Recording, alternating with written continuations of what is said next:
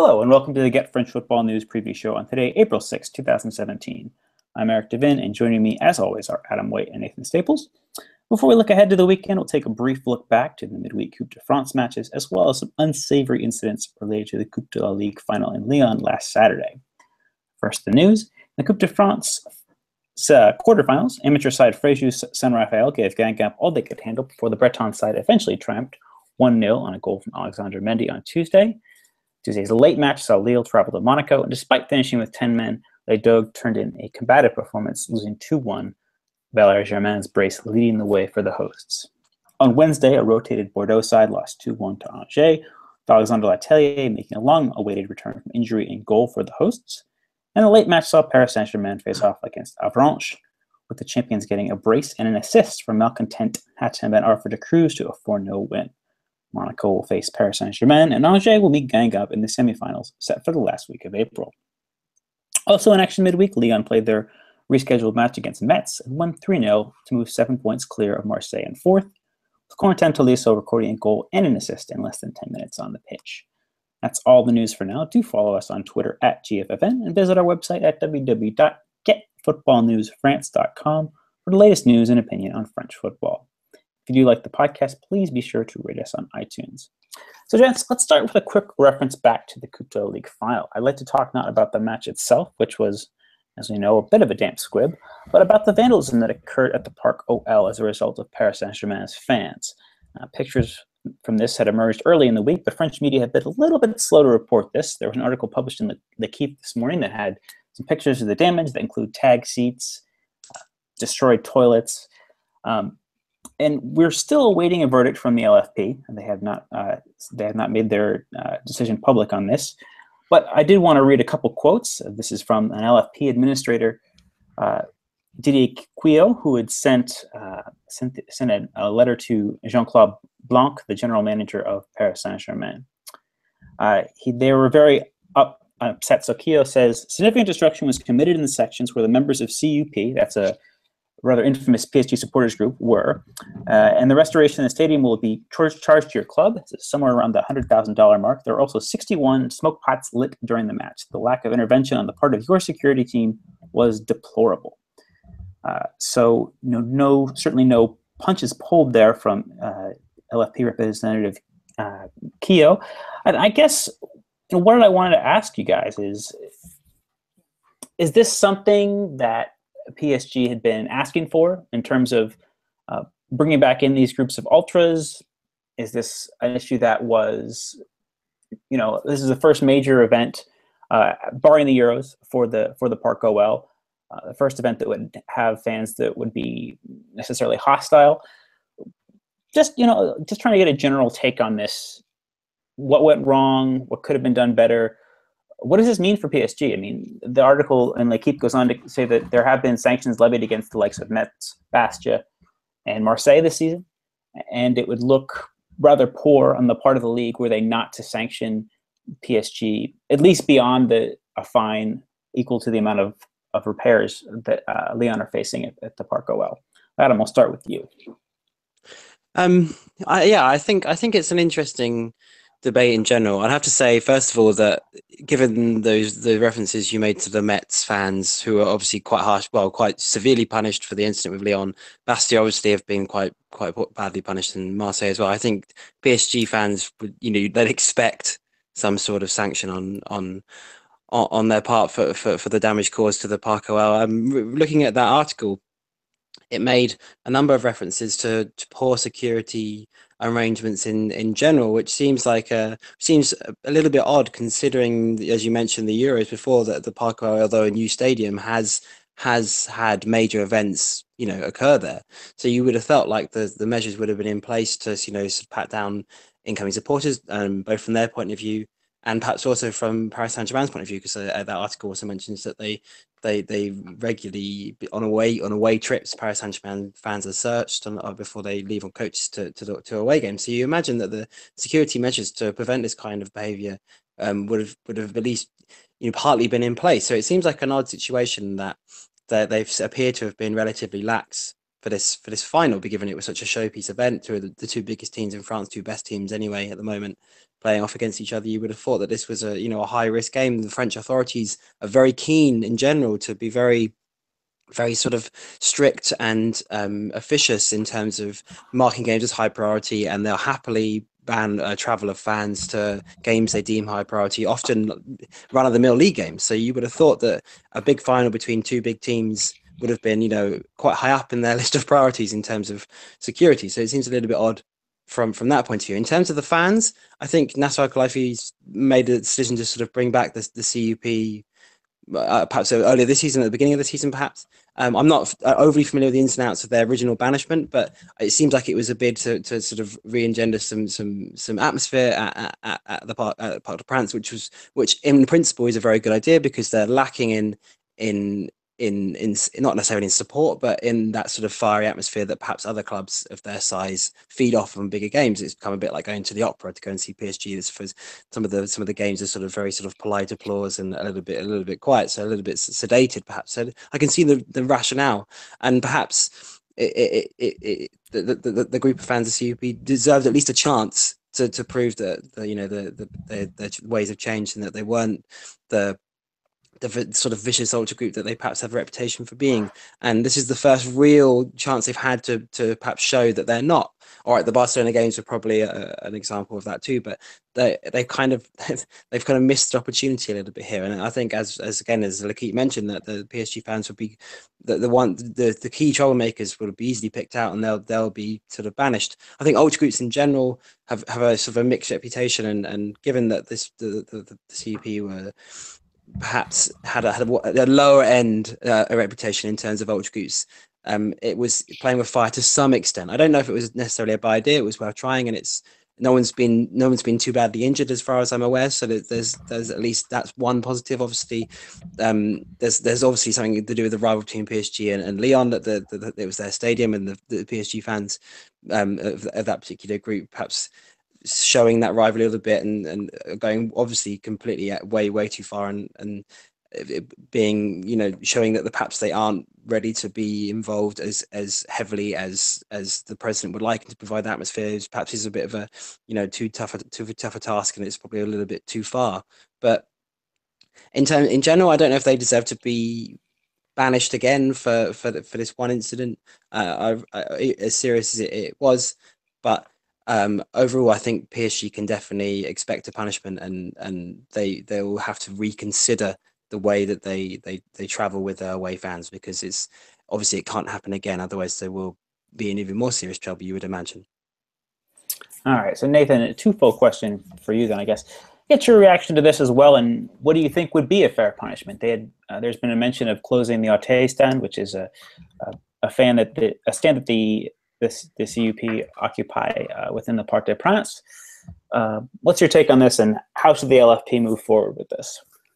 Yeah, reacting to the incident first of all, I think um, Adams pretty much nailed it as well, and getting the CUP back involved with the club was obviously a take to make it a little bit more atmospheric in the Paris Saint Germain stands instead of just uh, echoing Bruno Mars every time they scored. So, yeah, that is terrible. Yeah, please get rid of that. Um, but yeah, this was always a worry of something that might happen, um, especially in this kind of environment where they're in an away stadium um, and in in plenty of number in that fact, obviously because it's a, a, cup final.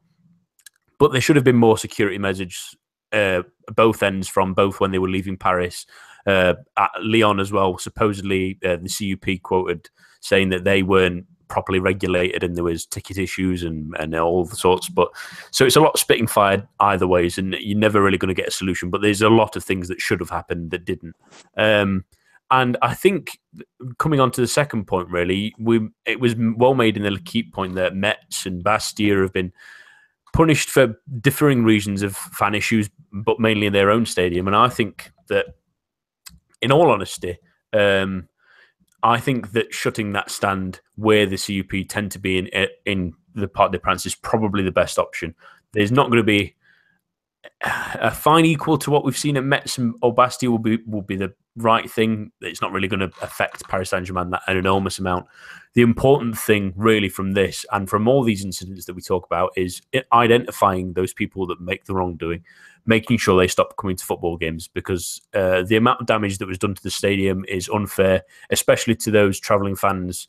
Uh, next, well, this weekend is I think is it Lorient going to Lyon this weekend? Correct. Yeah, so there might be facilities that aren't quite ready. It'd be great if they could be, but at the same time, that in smaller clubs, if this was a something that happened at someone like like a smaller club like Lorient or or Metz or Bastia, then a team had done this, then they'd be outraged because it wouldn't be fixed in this quick amount of time that luckily are afforded. So, yeah, hopefully the hammer comes a little bit down on Paris Saint Germain and they'll make sure that this doesn't happen again because it's been a positive thing to have them back in the in the in the influence the CUP in the sense that it's it has made the atmosphere at the Parc des Princes much better, especially like you said that Barcelona game which went off without incident. So the hope is that they can learn from this. They can identify those that did wrong, um, ban them, learn from this, and uh, hopefully move on forward in a in a positive vein. But yeah, the punishment should match those that we've seen already. Certainly, we would hope that the LFP can distinguish, and PSG can distinguish as well, the difference between fans and those who uh, want to wreak havoc. It's a, a, certainly a frustrating situation to see. I'm not approaching this with any sort of Lyon Homerism, but but this does need to be dealt with. You know, especially as PSG, you know, have should be should be looking to be a model uh, given their resources compared to other clubs in France. So keeping now with uh, cup competition, I, I did want to speak about PSG uh, on the pitch as well. Adam, you were watching their win over Avranches yesterday. Uh, Hatem Ben Arfa played at center forward and, and, recorded a brace and assist. Now, there is the obvious caveat of the quality of opposition, but now that's five starts at striker for him in various formations, both in a 4 3 3 and a 4 2 3 1. But in those five starts, uh, the former Newcastle man has four goals and five assists. Now, he's admittedly been a malcontent, but have PSG missed a trick in using him out of position, either on the wing or as a number 10? Maybe. I, I, I'm a big fan of of Hatem Ben Arfa on, on the pitch. I think we saw it in Nice last season when when he's got his head in the right place and when he's on form, he's a magical player. He's absolutely wonderful. He was for Nice last season, and to be honest, even in spells for PSG, he's he's shown this year what he's capable of.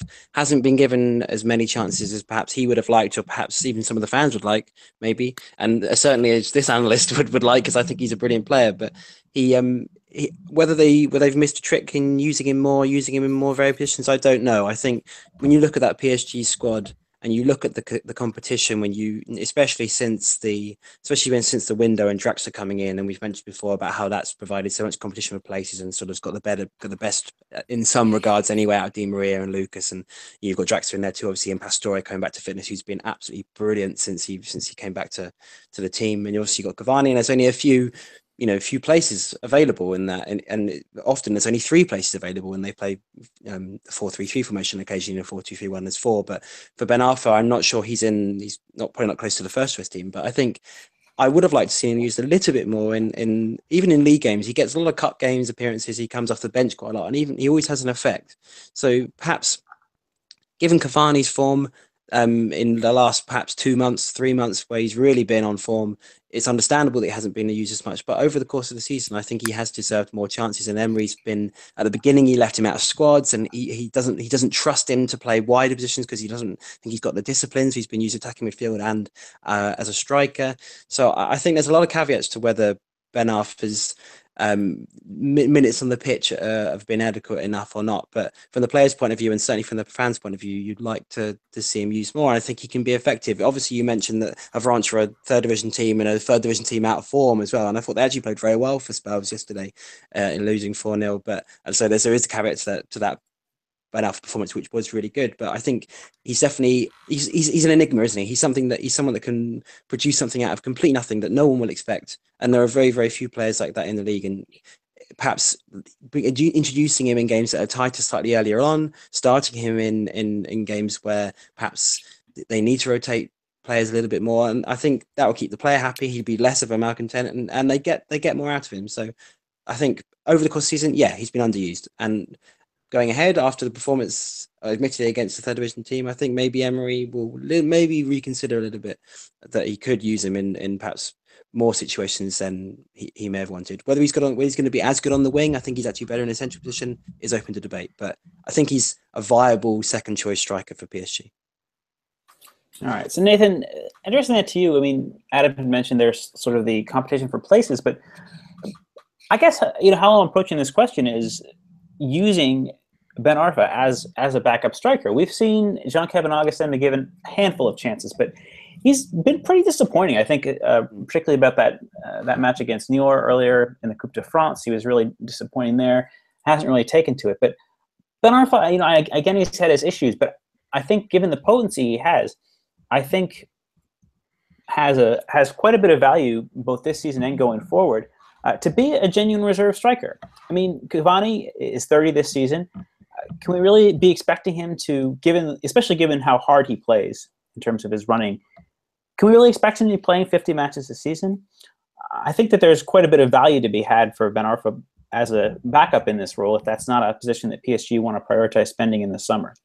I just wanted to get your take on that, and, and also if you think uh, whether it, not only does he have a place the, for the future in the in the in PSG, but uh, if he, he did go, what sort of destinations he could be looking at? Um, for the rest of the season as a backup striker, I think it's a really interesting role for him. The only issue I have really against bigger teams is it does change the way PSG will play because obviously he's not a central, uh, big target man like striker like Cavani is. Even though he does work the channels and does have excellent work rate, he is predominantly within that 18 yard box area. That's where he operates the most. That's where he gets all his goals. That's where the focal points will come from, whereas Hatem Ben Arfa will tend to drag himself out of those areas to try and find the ball, to try and dribble within uh, exciting areas and bits like that. So it would change the way they play so that I don't think it would be great for him to be a backup striker in the sense of playing too many games, especially with us being so far in the end of the season. I don't think that it'd be too much of an issue, but he's a good option to have on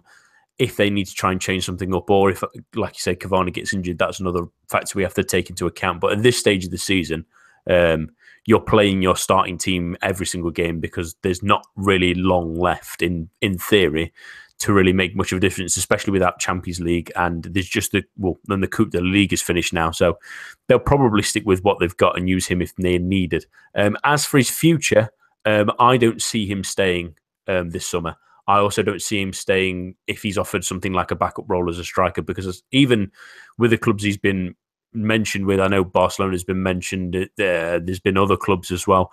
I don't think he wants to be a backup anymore, and I also think he's realizing that um, sometimes this um, inflated self worth that footballers have, and that's not a criticism. That's sometimes when you're linked with a club that's so big and you've had a terrific season, you think, oh yes, of course I'm good enough to fit into that team, even if there's a lot of outside noise saying there the fact that it doesn't fit their system or he he's behind some of these players, even if he's the same age. He's, he's coming in as a backup, if anything. Players have that worth of I'm being linked with this club, so I must be good enough to start for this club on a regular basis.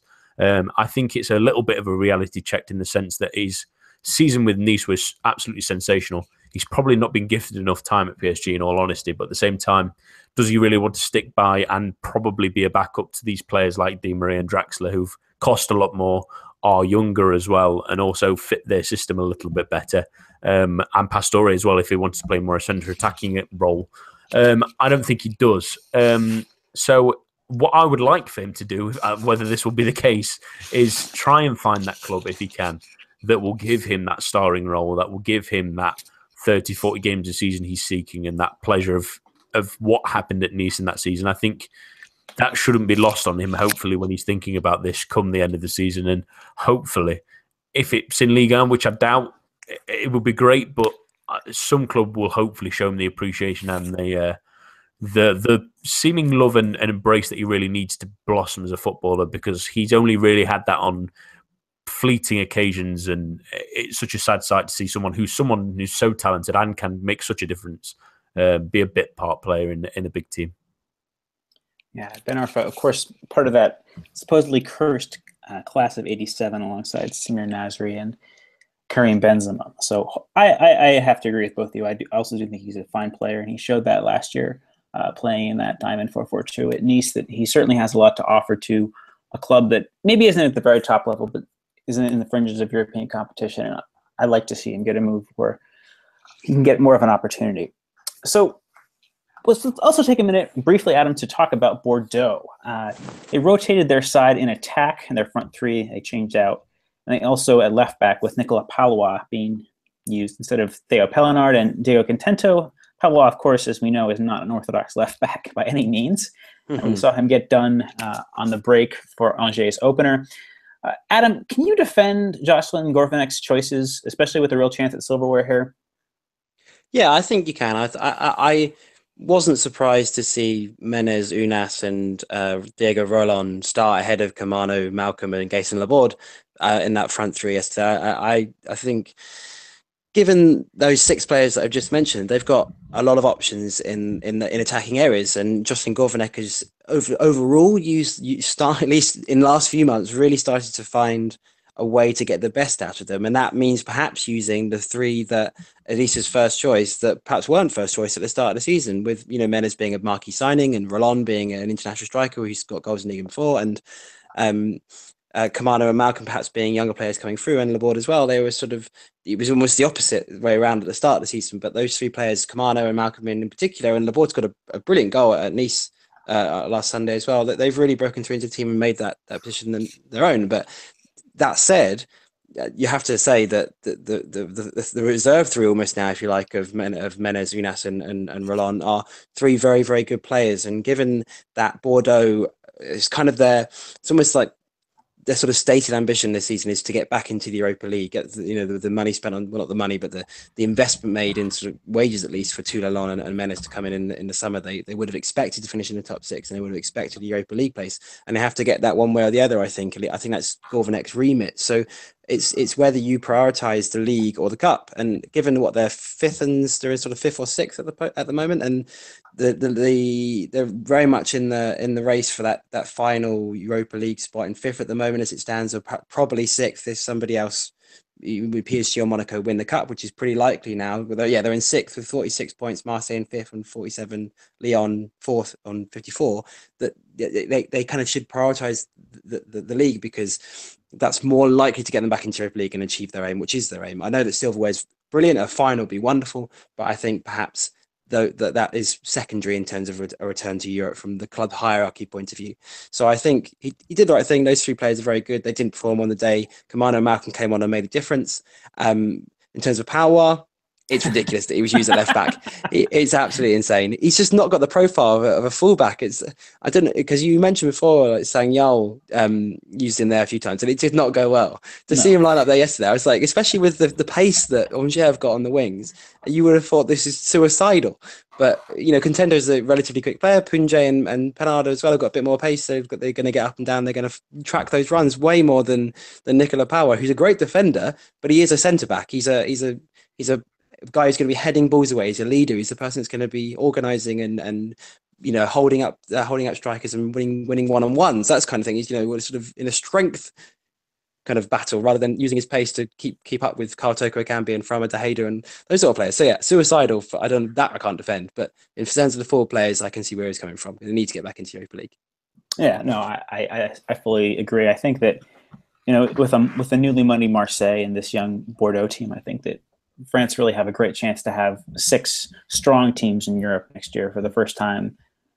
I mean, that I can really remember. I, I don't know if, if you if you all would disagree with that, but having that that caliber of team with that amount of depth that can compete on multiple fronts next season, I think is going to be really important. We've been, I think, a little bit underwhelmed by the likes of Lille and Saint Etienne this year, even though Saint Etienne, you know, did win their group and, and, and give Manchester United a decent match, at least at Old Trafford. Uh, but I think that the potential for that young team to not only succeed in Europe but to kick on a league next year is, is really good. Anyway, you know, live and learn, I guess, in, in terms of Gourvennec's mistakes there. There's still the league to pursue. But turning now to match day 32, wanted to give a brief update on our standings. We haven't done that in a couple weeks. Uh, I still do have a lead on 74. Adam is in second with 63, and Nathan is in last with 57. But again, still seven weeks to preview anybody's match. Uh, we did not do too well last week. I did pick, the right uh, winner for the Coupe de la Ligue, uh, PSG winning. But uh, the other two matches, Marseille, Dijon, and Nice, Bordeaux, uh, only Philip subbing for you got a, a correct uh, prediction or score. He picked a 2 1 win for Nice. Well done. You could thank him. Uh, but let's let's take a look. I, I do want to keep with Dijon. Um, Adam, I'll come to you. Uh, Dijon did pretty well, uh, missing Lois Diony to get a, a, really gritty draw against Marseille last week. Does a win here against their home to Bastia make them safe? Possibly not quite. They they were really good against Marseille last week. I thought they played really well, and perhaps even you know winning that game wouldn't, based on the balance of play, wouldn't have been you know an unfair result. But given their well, they're seven, Dijon is what seventeenth, twenty nine points. You've got Nancy twenty eight, Lyon twenty eight, Bastia twenty five. But put them on thirty two. I think there's still a long way to go in the in in in the relegation in the relegation battle. And I think it's going to be a really exciting one, especially that relegation playoff place, which I didn't think I'd say at the at the start of the season at all. But it means that no team at the bottom is going to get cut off, or at least there's less chance of them getting cut off from a, a possible place being safe.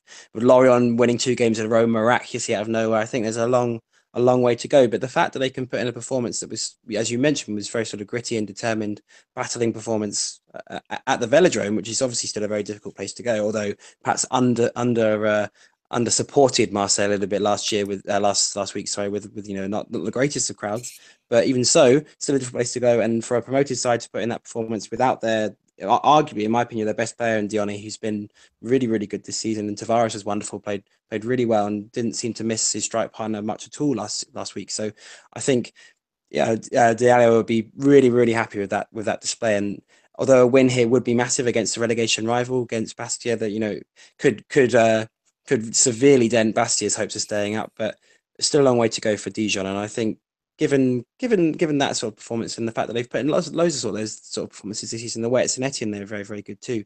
Um, and that, that you know they've got the they've got the they've got the, the gumption, if you like, just to stay in league. And despite perhaps not making the signings that Metz made, or perhaps not having the, the versatility that that Nancy do, and well, at least the ability to rotate that Nancy do. So I think they if they win here, they'll they'll be a massive step closer. But for to say that the win would keep them up is is is still a little bit a little bit far as it stands. But I think you know they've they've got they've got some some a lot of hope, and it's a it's going to be exciting into the season at the bottom. All right, what then would be your score prediction for this match? Oh, I'm going one 0 Dijon. Okay, Nathan. Two 0 Dijon. Okay. I will go for a 2 1 win. It's really hard to pick Bastia, but it's also really hard to predict a lot of goals in this match. Mm. Uh, Nathan, I wanted to speak to you about Toulouse hosting Marseille. I know you've uh, been following Toulouse pretty closely this season. They have struggled for consistency a little bit in the first month. They look they looked really bright uh, upon Andy, Delort's arrival in the winter window, but they sort of struggled a bit in the last their last handful of matches, barring last week. Uh, what does this team need to, need to do to recapture that form that they had had so consistently upon Delort's arrival? Well, having watched them for the last couple of weeks pretty closely, it's passing that is my. It might sound the strangest thing, but it, that seems the thing that seems to constantly get in the way of their play. The, the way they really attacked teams once they got Andy Delort in and Corentin Jean and used him and, and Martin Braithwaite further out wide was the interchange of passing the between the three of those, the quick balls to them and getting them on the front foot. And that's just been really, really lacking in the last couple of weeks. Trejo's playing in a centre midfield role with, uh, it was with Somalia at the weekend. Uh, Alexis Blin was suspended, but neither of them could keep the ball, and they just wasted possession on regular occasions where they were trying to counter, and it was really lacking in any impetus and any uh, guile about it. It, it was just such a strange couple of moments for them, really. And they've really been relying on their defence and that really powerful centre back pairing of, of Diop and Jullien, who've been excellent all season and been and were terrific at the weekend as well. Really kept Steve Mounié really quiet. Um, what they need to do is just be more consistent with it. Get the balls to the players. Get those get those three attacking players in the likes of Trejo if they can, or some from someone from midfield in those attacking areas and, and running at players because when they do, and it was evident for the first 20 minutes against Lyon a couple of weeks ago as well, when they do get the ball to them. And when they do try and run at defenders, it causes problems because they're all talented in that final third. It's just getting in those areas that's been the issue. Um, against the Marseille side, where it's going to be more open, really, they're obviously going to be more attacking style. This is an opportunity for them to show it. A lot of other teams have sort of put a couple more men behind the ball and restricted the spacing behind them.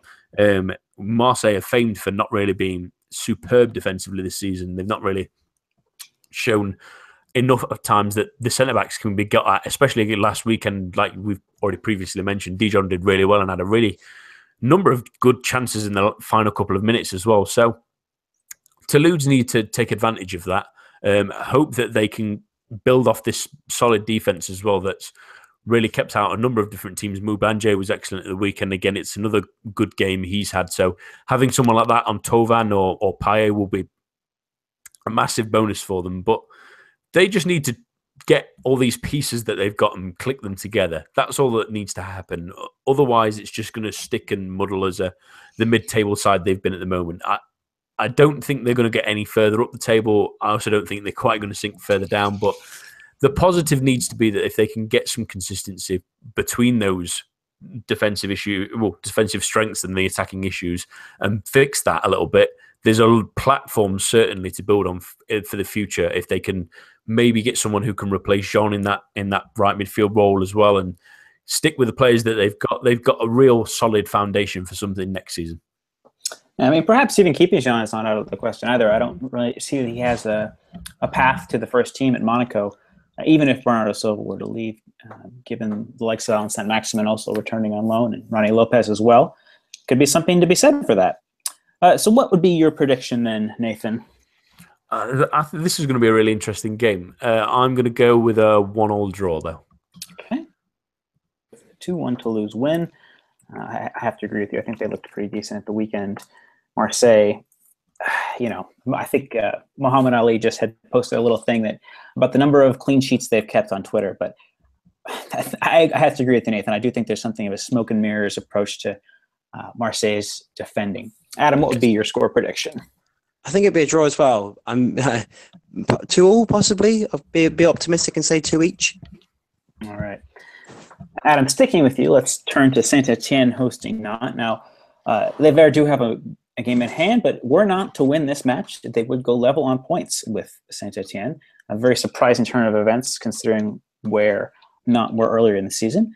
Now, Prejuce Nakoulma is the player I want to address this question to you about it. He now has four goals for Nantes in the same number of starts.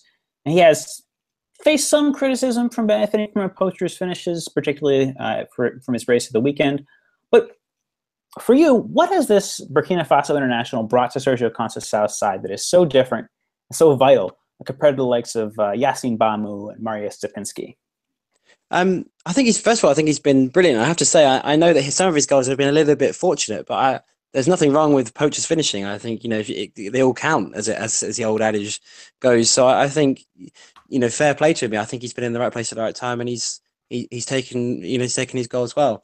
In terms of what he's brought, I think he's brought power and strength, which which Yacine Bammou and and Marius Stępiński, although Stępiński's a good finisher and Bammou's got a bit of pace about him, I, I think that there there so much there's so much to contend with about Nantes forward line now with him and Sala together. There's such a handful together. One of them on their own would be, but Nakoulma's got so much so much strength and he, he, bullies defenders and he chases lost cause, he chases everything down and he's a really good foil for Sala. He kind of plays off him. Sala's perhaps more of the focal point and and Nakoulma's really good at sort of uh, harrying defenders and and just just giving them something to think about almost. Um, I think he's been absolutely brilliant. I'm, I know that for speaking to our, our Turkish analyst at, at Football Radar that when he was at Kayserispor, he, he was always sort of talented, but he he was very much uh, in and out. Like he, some of the, some games where he could be bothered, he was absolutely brilliant, and a lot of the time he was a little bit sort of he looked a bit anonymous because he wasn't too interested. I think moving to Nantes, he's kind of found his his level almost. He's found his place. He thinks he thinks this is this is sort of a big opportunity for him, given that he's what 20, 28, 29 now. So he's, he's sort of come out of nowhere a little bit. But I think he feels like he wants to show what he can do, which is why he's been so brilliant in what the last four starts that he's made. Um, he's really sort of turned it on. So hopefully, from Nantes' point of view, he'll maintain that, and he'll main, they'll be able to maintain that feeling that you know he he's got something to prove, and that perhaps good performances here may may lead to other things, and perhaps he can be a, a really you know, important player for them going forward. It's, it's a nice nice little signing they made, and they sort of picked out from a sort of obscure Turkish side. So so fair play. But I think with him and Sala together, they're going to be a really dangerous proposition going forward. And Conceição's that kind of fight that Conceição exudes on the touchline and demands of his players in a similar way to Dupraz does sometimes for Toulouse, but it's sort of that fire that Nantes were missing. And I think and Lacombe kind of embodies that, which which is why him and, and Pardo is a very similar sort of, not necessarily style, but similar sort of outlook and the way he goes about his football. The, the, the two of them together have added that sort of that fire that that that Conceição demanded when he turned up. He sort of treated his players like sort of school children. Adam, sort of a bit. Hello, yes. Hello. Yeah, I can still hear you, Adam. So if you okay, that must be on. Yeah, go ahead, Adam. Sorry about that. Sorry, sorry, that's my, my bad. Um, yeah, I, I I feel like he's he's sort of got the best out of those two players and really added that sort of the, the fire to to the to the team that they really they were really lacking. So to, him and Sala together, a really tough proposition with the team playing really well and the team really motivated by Conceição. Who knows? They could push for that that sort of end of the Europa League places. I don't think they'll make it, but it's not beyond the bounds of possibility that coming into the last couple of weeks of the season, um, if Nakoulma keeps keeps scoring goals and keeps interested, then who knows? They could be within with a with a with an outside outside shot. So a difficult position in, in attack now, non. And I never thought I'd be saying that given how many goals they scored in the last few years, but it's it's still looking up for them. Yeah, I think that we've been able to recover now from the styles of Michel Der Zakarian and Rene Girard. And I think that Nakoulma is really carrying on from some great form from the Africa Cup of Nations. And, um, you know, there was something of the offside to each of the last few goals he'd scored last weekend, but as you say, they all count and, you know, some fine margins have gone against him as well. So I don't think we should discount his contributions. And if Nantes can keep this team together, I think they're looking really good. Uh, for the match, I'm going to go with a 1 0 win for Nantes at Saint Etienne. Adam, what would your pick be for a score? I'm going to go for the, the classic league and one all draw. Okay. And Nathan? Uh, nil nil. Nil nil. All right. Nathan is not so optimistic about Prejuce Nakoulma's good form continuing. Uh, finally, let's have a look at Guingamp's trip to Paris Saint Germain. Now, the Breton side had recorded a really impressive win over the Parisians in December. Uh, and they've shown more in more in attack. They've switched to uh, with the return of Sloan Privat and Alexander Mendy. They've been using two uh, center forwards of late. Uh, is this the way forward for Antoine Kombouaré's side, Nathan? And is a, is enough of is that enough of a proactive approach to become the first team to win at the Parc des Princes this season? It's an interesting one. Whether they stick with that formation going to obviously the Parc des Princes is another question entirely, but having Sloan Privat come back into the side, it is quite an important thing for them because it does give them another option, like trying a 4 4 2 out, which they did at the weekend, especially when they've been a bit stuck in a in a in a little bit of a rut this since the turn of the year, really, where they've they've really struggled to maintain form. They had an awful January. They didn't have much of a better February, in all honesty, other than the win against Lyon, and then March has seen a little bit of an upturn, but a, a win against Bastia is relatively simple for most teams at the moment, and a heavy defeat to Angers really brought them back down to earth. But yeah, it's an interesting one that they've tried to mix it up a little bit with with Privat and, obviously someone like uh, Jimmy Briand uh, meeting him up front, and then uh, Coco and Salibur as the wide men. Really, um, it gives them a different option now.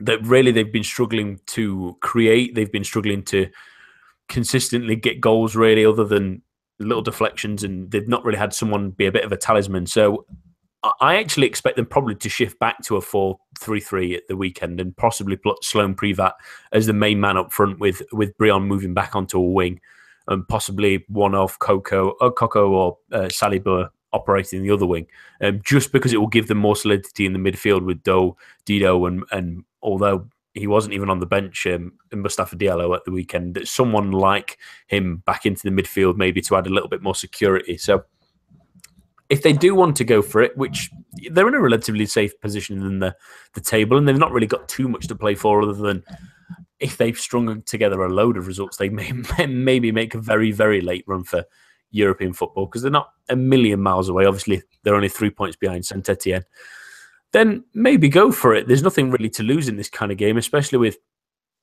Paris Saint Germain obviously still having recovered from the Coupe de France, although obviously a lot of players were arrested in that game. So it might be quite interesting for them to try and use this 4-4-2 and see how it does work against these bigger sides as well as it did against Nancy, because that can sometimes be a little bit of a misnomer of being Nancy not being an incredibly attacking side this season, which might be understating it slightly. Um, so it, they could be a bit more risque.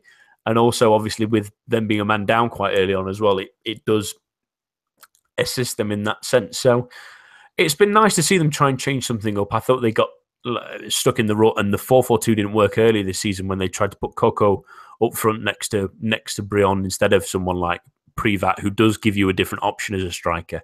Um, so yeah, I'd quite like them to see them try it, but I think Kombouaré will be a little bit more securative. Maybe try and get a point and something like that because it's just as valuable, really. Um, but I'd like to them see them be a bit more adventurous at this stage of the season where they are. Uh, give it a go. Yeah, I, I would actually have to tend to agree with that. I think they looked. I know Frejus are not a top quality side, but Alexander Mendy also really brings a, a, very physical presence without sacrificing much in terms of speed and mobility. I think he could also be a good foil for Briand more consistently this season. Uh, maybe Kombouaré, I think, also wants to rub it in the face of his former employers, having been, I think, unfairly dismissed. Doing the double over PSG would certainly uh, prove a, a, fine bit of revenge given the disparity in resources between those two clubs. Turning out our predictions then, Adam, what would you have? 3 0 PSG. Okay, no, no hesitation there. Maybe- uh, 4 1 PSG.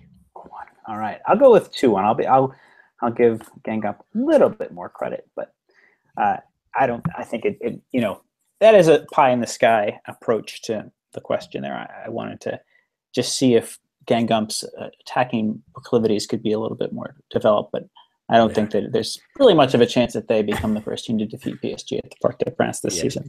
They've been pretty awful in 2017. So this is true. I, I, I I know I have to have a bit of foot and mouth here myself that I predicted Guingamp to continue their push for European football, but that does not appear to be the case when they were in fourth and fifth earlier in the season. Well, that is all for this week. Uh, for Nathan Staples and Adam White, I've been Eric Devin. Please do join us again on Monday from 8 o'clock UK to wrap up the weekend's action and look forward to Lyon and Monaco's continued European adventures. Again, do follow us on Twitter at GFFN and visit our website at www.getfootballnewsfrance.com. And if you like the podcast, please subscribe and rate us on iTunes. That's all for now. Have a good weekend.